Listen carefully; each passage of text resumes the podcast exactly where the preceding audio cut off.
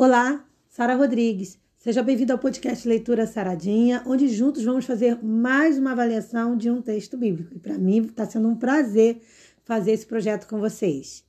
Vamos ver hoje um pouco sobre Salmo 62, verso 1 e falar sobre serenidade, que é uma coisa que é muito importante na vida do cristão. Tá curioso? Eu também. Então, vem comigo.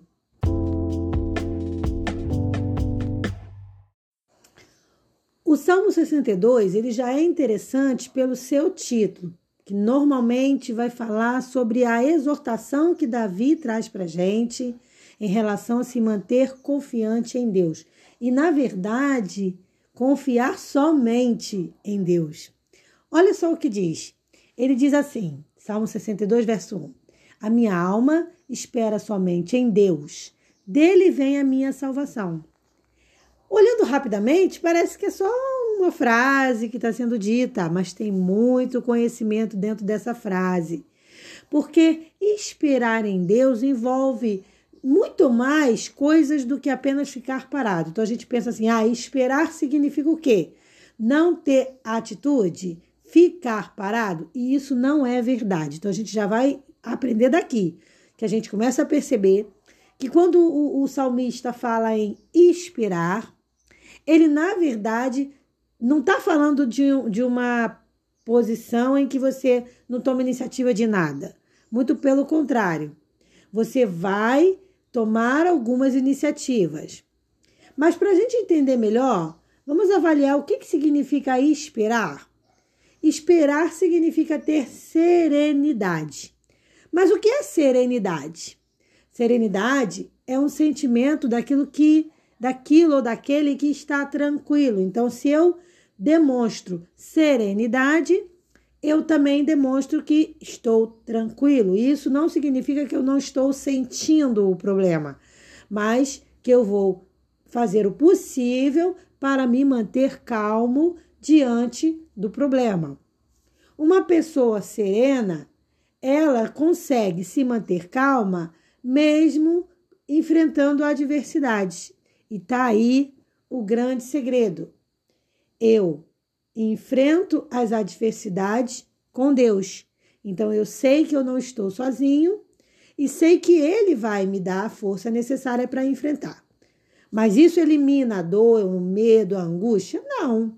A gente só vai fazer o possível e o impossível para manter esse medo, essa angústia equilibrados. Porque o que, que acontece se isso se desequilibrar? O medo desequilibrado gera o quê? A ansiedade. E a ansiedade traz consigo doenças, traz consigo uma série de coisas. Vamos usar um exemplo: síndrome do pânico. A pessoa que sofre de síndrome do, pânico, ela tem umas reações físicas, como sudorese, como calafrio, como o sistema nervoso fica abalado. Então, a síndrome do pânico é um avanço muito grande, é um, na verdade, é um descontrole do medo.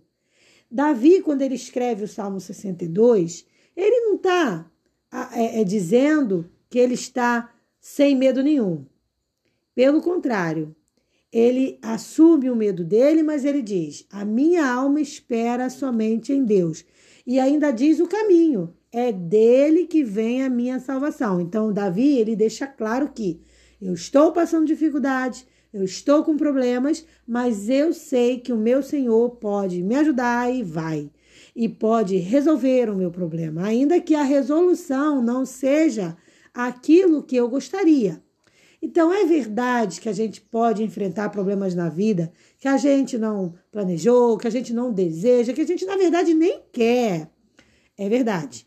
Mas o que a gente não pode esquecer é que Deus vai estar sempre com a gente do nosso lado, nos ajudando a enfrentar esses problemas juntos. Então, o melhor a fazer é passar o problema com serenidade, confiando no Senhor, se sentindo tranquilo quanto ao que o Senhor pode fazer. Para nos ajudar, eu vou falar rapidamente só algumas dicas que vão nos, nos ajudar a manter a serenidade nos momentos de dificuldade. O, o primeiro é a gente tentar ver o lado positivo das coisas. de alguma forma, sempre vai, vai ter uma coisa positiva, nem que seja uma lembrança. Então, tente ver o lado positivo das coisas e isso vai ajudar na sua manutenção do medo. Também tente não se acomodar, porque lembra que eu já comecei o podcast falando que você ter serenidade, que você esperar, não significa ficar estático, não significa ficar sem atitude, muito pelo contrário. Então não se acomode. Tome as iniciativas da sua vida e tome o controle do medo, da ansiedade, para não deixar isso se é, é, evoluir a ponto de te prejudicar. Mantenha-se ativo. Então, sim, vamos bater na mesma tecla. Fazer exercício físico, ler, motivar sua mente e seu corpo para você poder lidar com o problema. Porque se você parar, aí sim vai ser pior. A fé, ela é uma coisa ativa. Fé não é uma coisa parada, ela é uma coisa ativa.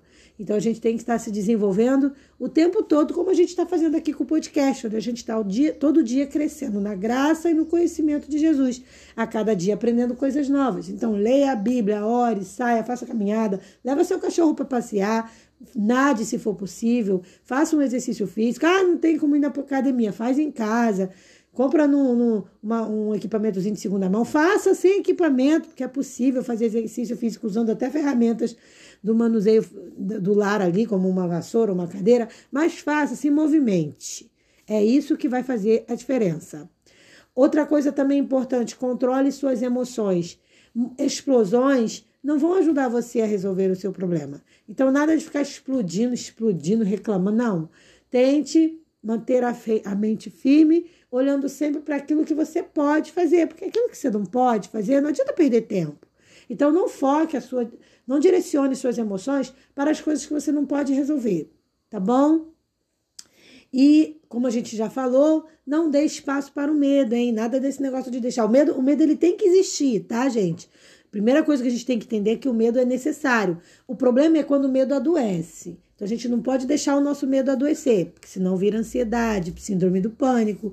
Então cuidado com esse medo aí. Mantenha ele sob controle. É você que tem que controlar o seu medo e não ele te controlar, tá?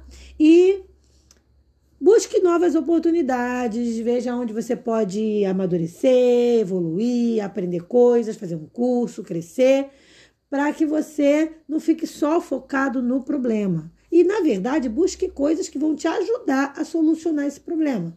Então, se é o, problema de falta de emprego, se você está tentando e o emprego ainda novo ainda não chegou, continue se aperfeiçoando, faça cursos. Não tem dinheiro, pede, aprende na internet, faça cursos gratuitos. Corre atrás que você vai encontrar coisas de aprendizado, mas sempre procurando crescimento. Isso vai te ajudar. Seja qual for o outro problema, também existem formas de você se desenvolver. É isso que Deus espera de nós, que a gente confie nele, fazendo as coisas que são necessárias, porque Deus, ele tem todo o céu a nosso dispor para nos ajudar a nos desenvolver. E muitas das vezes, a demora na resposta de Deus para uma coisa nossa não tem nada a ver com ele não estar pronto para realizar esse milagre. Às vezes, um milagre demora a acontecer na vida da gente porque somos nós que não estamos preparados para receber essa bênção. Então pensa nisso. Muitas das vezes, quando Deus demora em nos atender, não é porque Ele não esteja pronto para realizar essa tarefa. Muito pelo contrário, Deus está sempre pronto. Mas é porque Ele sabe que nós ainda não estamos prontos para receber a bênção. Então, o que, que nós temos que fazer? Evoluir cada dia mais como seres humanos e também como cristãos para estarmos preparados para receber a bênção. Não vai ser maravilhoso? Não é maravilhoso receber as bênçãos do Senhor? Então, que esse seja o nosso propósito: manter-se sereno, manter a calma, não ter o medo descontrolado, sempre deixando claro para Deus que a gente confia nele. E isso é o mais importante. Eu vou ficando por aqui. Desejo para você uma sexta-feira super abençoada, em nome de Jesus. Paz.